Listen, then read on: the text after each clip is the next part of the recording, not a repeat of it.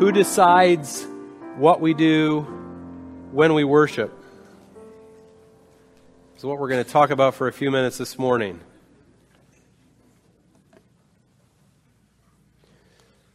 So we've talked about what are, what are the elements of gathered worship that we've talked about so far? We name them. We got to be able to remember this morning's, right? What's this morning's? Instructing. What else have we talked about? Giving. Praying. The backbone is reading. And then we also talked about opening and closing. And we're going to talk about singing later in the fall. Next Sunday is baptism and Lord's Supper. So, where does that list of elements come from? Who decides what we do when we worship? Should we have a ceremony to carry the Bible in and up to the pulpit, like we talked about uh, a few weeks ago? Should we use candles, burn incense? Should we recite one of the historic creeds or doctrinal confessions of the faith altogether? Should we have political announcements or sing patriotic songs? Should we show movie clips in our sermons? Should we have drama, like acting, to help illustrate our sermons? Should we have live art on stage? Should we read from a prayer book up here, or should we have the congregation recite from a prayer book? Should we include prayers of confession, as we talked about a few weeks ago, or should the leader offer forgiveness, express forgiveness? Should we sing only psalms or other types of songs? Should we preach one long sermon or have multiple shorter explanations of scripture readings? Should we have musical instruments or just sing a cappella? Should we have a band and set up our room like a concert? Should we have a choir? And the question I'm asking today is who decides? And of course, ultimately, it's not who, it's where would the answer come from, but who decides? See, every church has a liturgy. The word liturgy just refers to the way you serve the people, it's the structure of a service. And every church has liturgy. Now, we use the word liturgical sometimes to describe churches where their liturgy comes from some sort of book or liturgical plan that they follow and is very, very structured.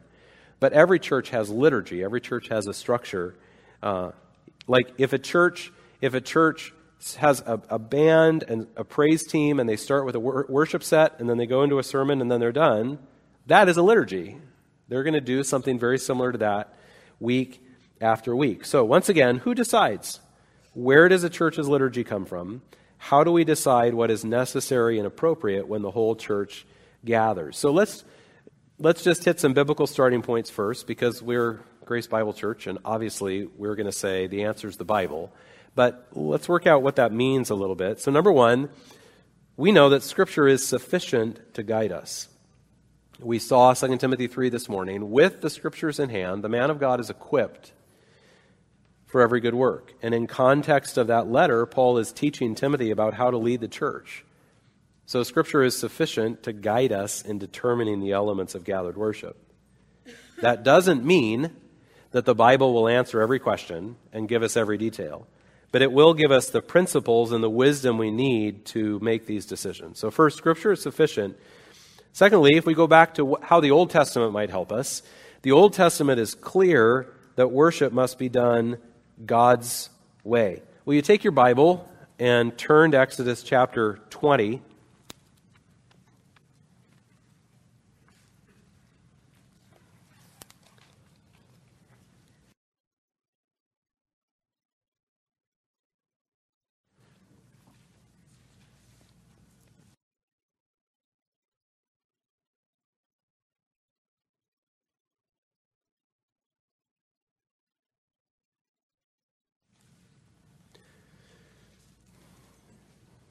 Exodus 20, verse 3 says, You shall have no other gods before me.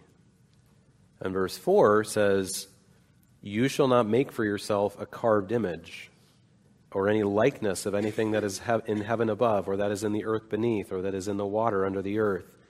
You shall not bow down to them or serve them, for I, the Lord your God, am a jealous God, visiting the iniquity of the fathers on the children to the third and the fourth generation of those who hate me, but showing steadfast love to thousands of those who love me and keep my commandments. You shall have no other gods before me, and then don't make for yourself any carved images, representations of earthly things. When you first read verse 4, it's not entirely clear whether he's saying, don't carve an image of another God, or whether he's saying, don't carve for yourself an image and then use it to worship Yahweh, the one true God. It's not perfectly clear from verse 4 by itself. Though verse 3, you shall have no other gods before me, sure sounds like it's forbidding idolatry. So that kind of gives us a, a, a hint about what, what it means. But it's some other passages that really explain to us what is going on here. Like Deuteronomy chapter 4 is expanding on the second commandment. And in Deuteronomy 4, Moses says to them, You didn't see any form on the day that the Lord spoke to you at Horeb, at, at Mount Sinai. God didn't reveal himself in a form, but by speaking. So if you turn to Deuteronomy chapter 12,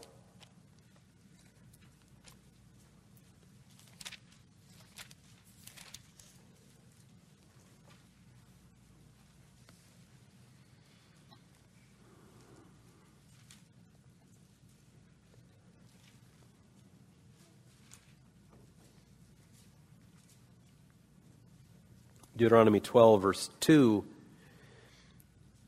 You shall surely destroy all the places where the nations whom you shall dispossess serve their gods, on the high mountains and on the hills and under every green tree. You shall tear down their altars and dash in pieces their pillars and burn their asherim with fire. You shall chop down the carved images of their gods and destroy their name out of that place. Now, if you pause right there, you'd say, okay, well, that's because we shouldn't worship any of those gods, right? Which is true, the first commandment. But look at the next verse, verse 4. You shall not worship the Lord your God in that way. You see that? So it's not just don't worship those gods, but it's also don't take those ways of worshiping, the way that uses high places and, and uh, out in the woods in these clearings and carvings to worship. Don't worship your God in that way. Only worship him in the ways that he has defined. Over in Isaiah 40, I'm just putting it in my own words, but God essentially says, What carving could you possibly make that would reflect my glory? You couldn't. And so the first commandment outlaws worshiping other gods, but the second commandment is particularly about worshiping the true God as he should be worshiped. In particular, they're not trying to make images of him. So that begins to show us that God has to be worshiped his way not just any way we want to. Someone could sincerely say, I just I want to make a statue of God to worship.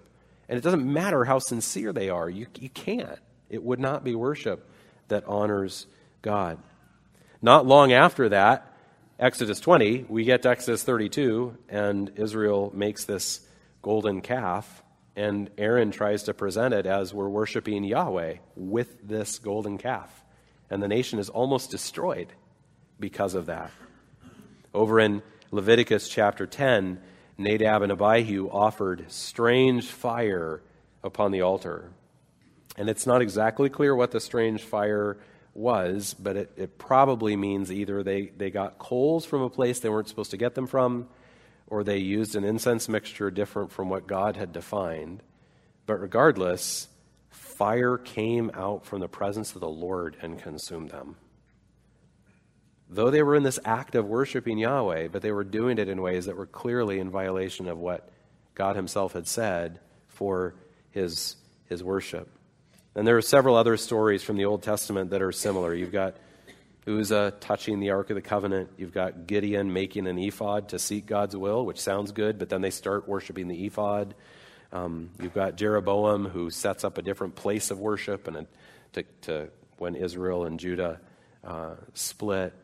All those stories illustrate the principle that we can't just worship any way we want as long as we're sincere about it. We, we have to worship God's way.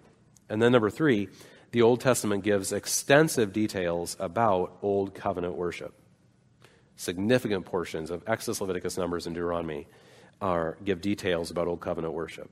And through those details, we learn about God, we learn about his character, but those details aren't binding upon New Covenant believers for our worship today. So we don't determine the details of our worship based on the details of Old Covenant worship. Um, but we do use those things to learn principles about who God is and how He is worshiped. So, what's most important for us as New Covenant believers is the New Testament. Number four, the New Testament is clear about the essentials, but includes very few details. See, there's, I would say there's really very little doubt when you read the New Testament about what the essentials of gather worship are. And there are also very few details about exactly how those things should be done clarity on the essentials, and then a lot of flexibility in the application to each particular church. And I'll talk about examples about that maybe a little bit later. Okay? So, that's, if we want to get answers from the Bible, that gives us a real quick overview of how we might find answers scripturally. But I want to just mention now, and when I talk about the kind of the history of this, I am being extremely general today. Um, and probably overly simplifying some of this, but hopefully it will, it will illustrate the main ideas. So, historically, we might say, at, at least since the Reformation, that churches have taken one of three approaches. And again, this is way oversimplified, but um, I think this is on your handout, and we'll put it up here on the screen. So, number one, churches should only worship in ways that the Bible approves. Only worship in ways that the Bible approves, and that is sometimes called the regulative principle.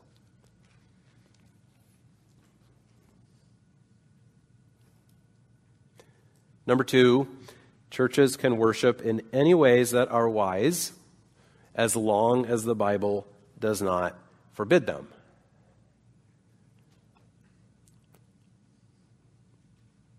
You see the difference between number one and number two? Only the things that the Bible directly approves, or anything that's wise as long as the Bible doesn't forbid it. Number three, churches can worship in any ways that bring people in and result in salvation decisions, which Bob Kauflin calls the whatever principle. Not that he's supporting that, it's just his wording. The whatever principle. Wait, go back a slide. Thanks. Now, obviously, number three is not right. The whole idea of using worship to bring people in and get salvation decisions misunderstands worship and who gathers for worship. That doesn't mean we don't pray for people to be saved here when we gather but it is not our purpose in how we choose the elements of worship. So we know we can discard number three. But one and two are very interesting. Should we only worship in ways that the Bible directly approves? Um, or is it okay to worship in other ways as long as they're wise and appropriate and the Bible doesn't, doesn't forbid them? And that's a, been a, a point of some uh, controversy in, in the church. And I think from just from our perspective, our church, who we are, I, I think there's something here that I'm going to call a historical plot twist. And here's what I mean. When you look at number one and number two, I think we would expect that number one, the regulative principle, this is kind of a kind of a stricter view, right? We would expect that number one, where would you find churches who do that?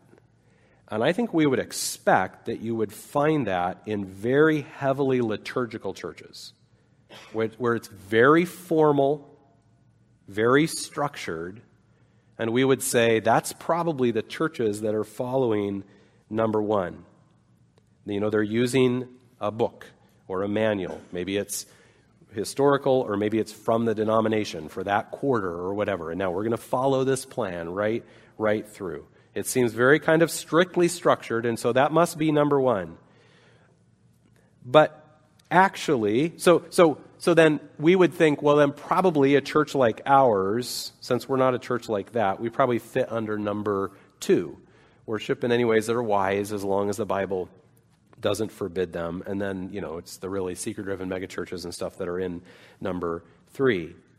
But actually, historically, at least in the last, if we're talking about from the Reformation till now, number one was a response to heavily traditional, heavily structured liturgical worship. It was actually a response to that.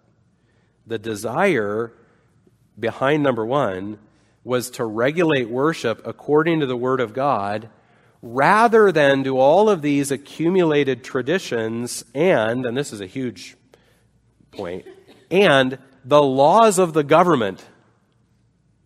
Number one was a response to a heavily structured worship service that was oftentimes laid down by the state church, who said, You must follow this. You must do it just like this. And so, number one was saying, we want to be able to worship according to the Word of God rather than what the Queen says we have to do. And at least for me, that's a little bit of a, oh, that's not quite what I expected here. So, the regulative principle oftentimes was a response to things like predetermined prayers read from a book, predetermined sermons which were often read from a book. Predetermined scripture readings, which were, in some settings, a few key texts, a few verses brought together, which is great, kind of correlating scripture, but it was the same little set of verses that was then rotated to so that 99% of the Bible was never read. Just those same sets of verses. The regulative principle was sometimes a response to reciting creeds, a priest who pronounced forgiveness upon the worshippers, prayers to the saints, murals or statues of the saints, a crucifix in the front of the church with Christ on it, a screen separating the congregation from the priests and the, and the altar, and so forth. And my point is not to say that every one of those things was wrong, though some of them were. Some of those things were appropriate. My point is just to help us picture a very heavily structured service and setting that seems to reflect a lot of accumulated and frankly calcified traditions. And then remember again that in some places, like, for example, 17th century England, those worship details were regulated by the state church. That liturgy was the law of the land. And so, number one, the regulative principle was not really from a desire to be more strict in worship, in a sense. It was from a desire to be more biblical in worship, to allow churches to regulate worship by the Word of God. And so, again, I'm oversimplifying a little bit, but many churches that followed, ended up following the regulative principle, were known as free churches. Not because they could do whatever they wanted, but because they were free to regulate worship according to the Word of God rather than the dictates of a liturgy book and traditions handed down by the state church. So, to use a specific example of the Puritans in the Church of England, they wanted to be free to read whole chapters of Scripture as their Scripture readings rather than the predetermined little piecemeal putting together of Scriptures that the state was requiring them to use. They wanted to be free for their pastors to study the Bible and preach the Word rather than reading a pre written homily to the church. They wanted to be free to have the congregation sing rather than having a choir lead the congregation with these preset songs that they did time after time. So the regulative principle was historically a backlash against heavily predetermined, heavily liturgical worship defined by the state government.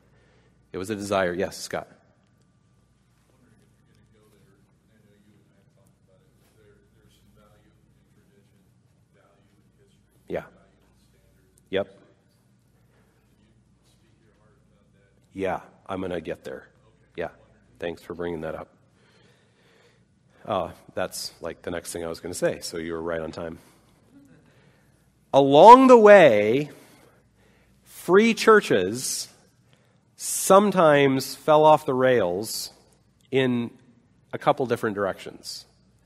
And again, I'm oversimplifying, but one of the ways they fell off the rails was what Scott's referring to. That is, throw out every tradition, throw out everything historical. We are going to completely reinvent worship according to God's word, and anything that anybody did before us is bad and we ought to get rid of. Um, and that connects to iconoclasm and other things that were sometimes problems in the Reformation. And sometimes that got really crazy. For example, no musical instruments. There were a number of churches that, in the name of the regulative principle, outlawed, outlawed musical instruments. And they said it was unbiblical to have anything other than that. Some churches outlawed anything other than psalm singing, no other songs accept the direct words of, of the Psalms. And of course, um, in more modern times, there have been, you know, churches that, I don't know, somehow they think they're reinventing the worship wheel. There's been a third wave of the Spirit, and this is worship like it's never been done before, and so we can ditch everything. And you guys know that is not what GBC does.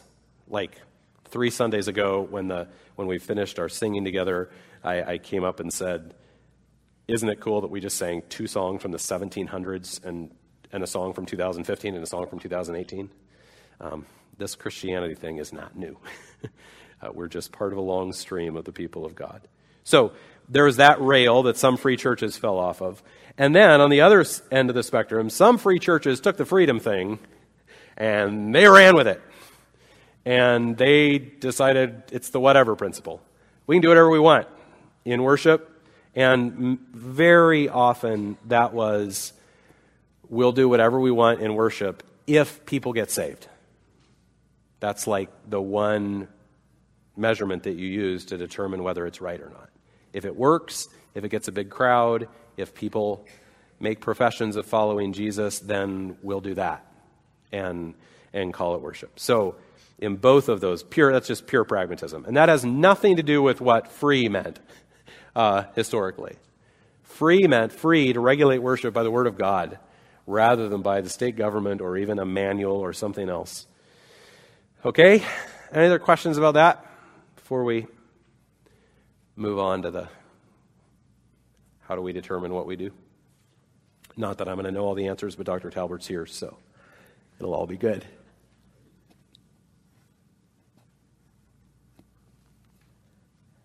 They're being nice to you, I guess. All right.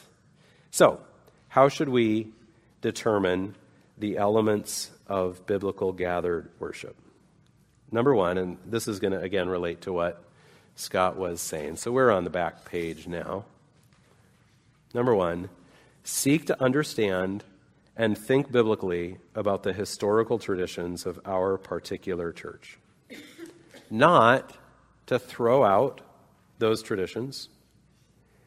And frankly, within biblical Christianity, we'd be better to start with the assumption that our forefathers knew what they were doing than the assumption that they didn't and I do. That just violates what the Bible says about elders and about parents and so forth. So we would be better to start with the assumption that if the generations of Christians before me did certain things, they probably had good Bible reasons for it. Now, that might not always be the case. Because as you all know, as parents, we want our children to go beyond us. We want them to mature beyond us. We want them to see things more clearly than we saw those things. And so, frankly, the Christians before us would want us to go beyond them. If there were weaknesses, if there were blind spots, they would want us to see those, not keep reproducing the same problems. But we don't start from the assumption that those old people are dumb and us cool new people know everything. Instead, we say, why have we, why, ha- why did they do things in these ways? What were the biblical reasons why they did the things in those ways? And then that allows us to examine those traditions biblically, because some of those traditions are not biblically healthy. Does that make sense? And by the way, which, which churches don't have tradition that plays into how they worship today? The answer is nobody. Nobody. However, a church worships, there are always reasons. There are always influences. There are always, where did you go to school? What did you see in worship growing up? There are always influences. Everybody's influenced by tradition. It, it might be, it just might be 50 years old tradition, or it might be, you know, 1500 year old uh, tradition. Every church's worship is connected back to traditions. Interesting that here in Southern California, the most common worship structure is a band, a praise team, a worship set, and then a sermon. And that too is rooted in traditions. It's rooted in traditions that go back to the 70s and 80s, but it's also rooted in traditions that go back to frontier worship and revivalism in the 1800s. And it's actually rooted in traditions that go back to free church traditions from the Reformation. So no church reinvents worship on its own without some historical context. So, what every church wants to do is understand wait, what, what did we receive? What did we experience? What did we see? How were we trained? Because that's, that's what we naturally bring in. Crystal and I still, to this day, laugh about the fact, and this isn't about gathered worship, but we laugh about the fact that we started Grace Bible Church in October, the end of October in 2003. We had a Christmas program in December of 2003, and we had a Valentine's banquet in February of 2004. Now, there's nothing wrong with a Christmas program or Valentine's banquet, but whether they were the wisest thing for our brand new tiny little church plant is a different question. But why did we do them? My grandma could put on one amazing Valentine's banquet. She was a poet, she was a ham, she loved the Lord, and so I grew up with church Valentine's banquets every year. And they were fun, and the couples loved them. And, and uh, so, what did we do? We did a Valentine's banquet in 2004. And the next Valentine's banquet we did was in 2022, and Pastor John did it.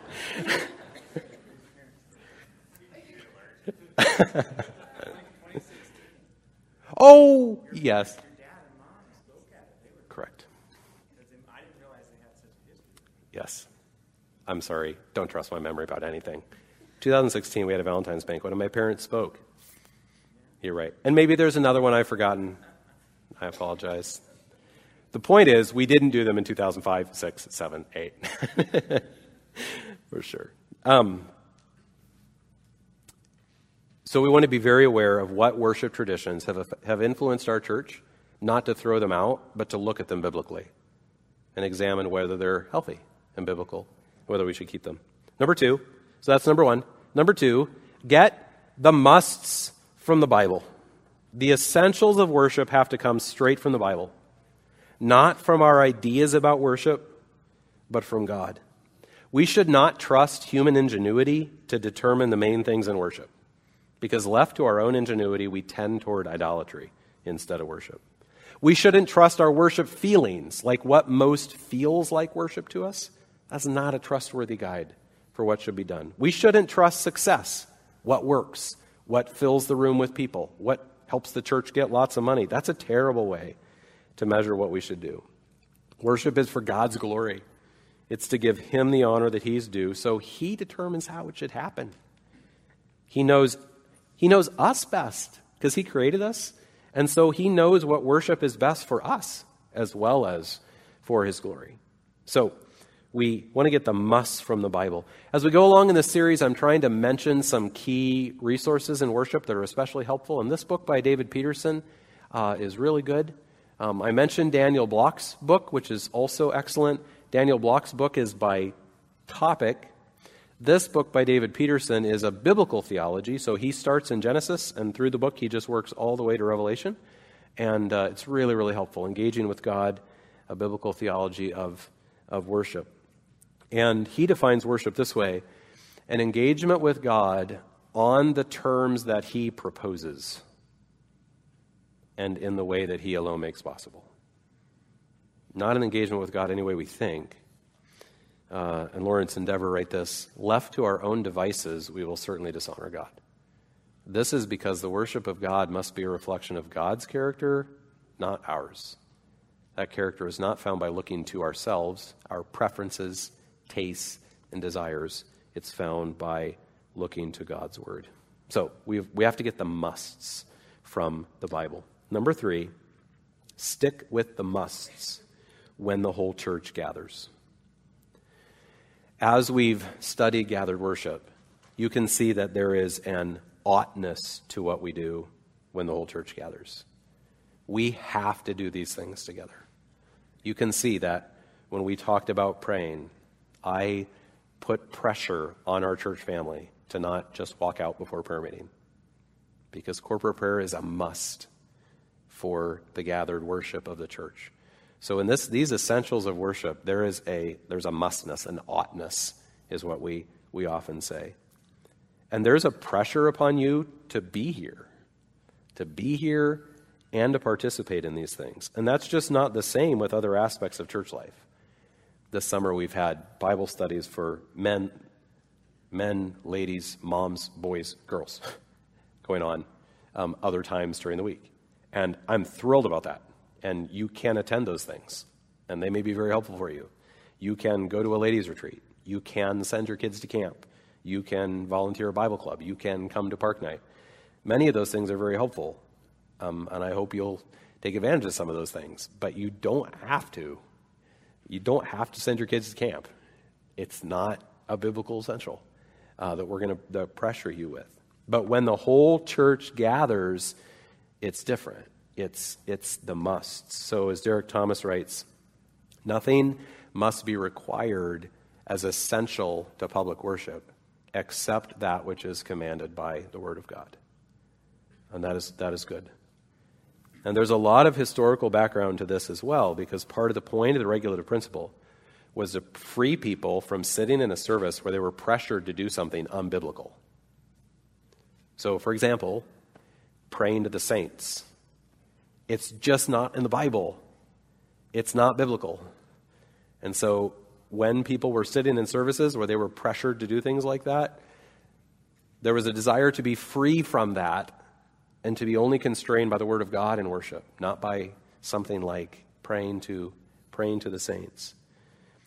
This also applies to those things that might violate someone's conscience. Romans chapter 14 for if your brother is grieved by what you eat, you are no longer walking in love. By what you eat, do not destroy the one for whom Christ died. So then let us pursue what makes for peace and for mutual upbuilding. Some Christians were free in their consciences to eat meat that had been offered to idols, but not everyone was.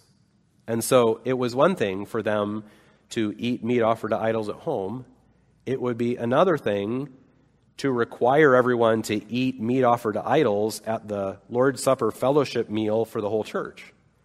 Now you're, you're taking, you're putting this biblical ought on people. You need to do this, and yet you're putting them in a position to violate their consciences. Uh, it's not and any more modern example I use is tricky territory, but here's one that does matter to us as a church. There was a trend for a while, and it's really not so much of a thing today, but there was a trend to for churches to do sermon series based on hit movies. Um, so whatever was a popular movie, a church would do a six-week sermon series. It was kind of a riff off of of that movie, and oftentimes they would show movie clips um, in the sermons uh, related to that.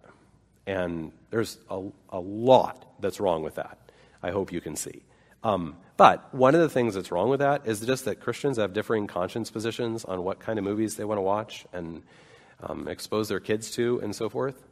And so um, to take the latest popular rated R movie and, and show you three minutes from it to help illustrate my sermon is we're not going to do it when the whole church gathers. We're going to seek to not put people in a position where we might be violating their conscience. Now, does that mean we can cater to every single conscience position of every single person? No. You, you, can't, you can't ultimately do that because our consciences are tricky things. They can get bound in tricky ways. And so I'm not saying that we can cater to every single person's preferences, but we seek to not pressure you to do things that the Bible doesn't say you have to do when we gather for worship. Any questions about that? About number three? Okay, and then number four use biblical wisdom and principles to discern the best way to carry out the musts. So the Bible says we have to instruct, as we learned this morning. But the Bible doesn't say anything about how long a sermon should be. Or whether we should have one long sermon or several shorter scripture explanations through the service. It doesn't actually say that, anything about that. We have to pray, but who exactly should pray? How many times should we pray? When should we pray? How long should those prayers be? The Bible doesn't dictate any of those things. We have to take the Lord's Supper, but how often? And how exactly do you go about that? The Bible does not say. We have to sing, but should we sing one song or 20? Can you give me a Bible answer to that? There isn't one. There isn't one. Should we sing everything together? Or should we sometime have individuals or groups sing to us? The Bible doesn't say. We need to sing psalms, but how many psalms? What portion of our singing should be from the psalms? Doesn't say. What instruments best support congregational singing? You've got examples in the Old Testament, but you've got ancient instrument examples. The Bible just doesn't say. Nothing in the New Testament that requires certain instruments. So the New Testament gives the musts, but then there is a lot of flexibility in the carrying out of those musts. But all of that flexibility should be guided by biblical wisdom and biblical principles. It should never be the whatever principle. Pastors are the ones who are going to be especially responsible before God to consider the biblical wisdom, to consider the biblical principles, to consider their church family in our place, in our situation, and then discern what would be the wisest thing to do about those things. So, in the end, I think these words reflect well what our perspective would be on these things. Do what God clearly commands, don't do what God clearly forbids, and use scriptural wisdom for everything else. Like Colossians 3:17 says that the worship should be in all wisdom. And so that's what we're seeking to do as we talk about gathered worship and the essentials, the elements of gathered worship. Okay, there you go. Any questions about that? Who decides what we do when we worship?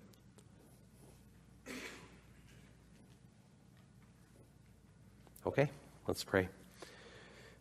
Father, we want to again commit ourselves to obedience to you, to obedience to your word, to doing what you say, and to worshiping in the ways that you, you say are bring you honor. So guide us as a church family in both seeing clearly the essentials, but then having the biblical wisdom to know the best way to carry out those essentials for your glory. We want to do what will honor you. I pray in Jesus' name. Amen.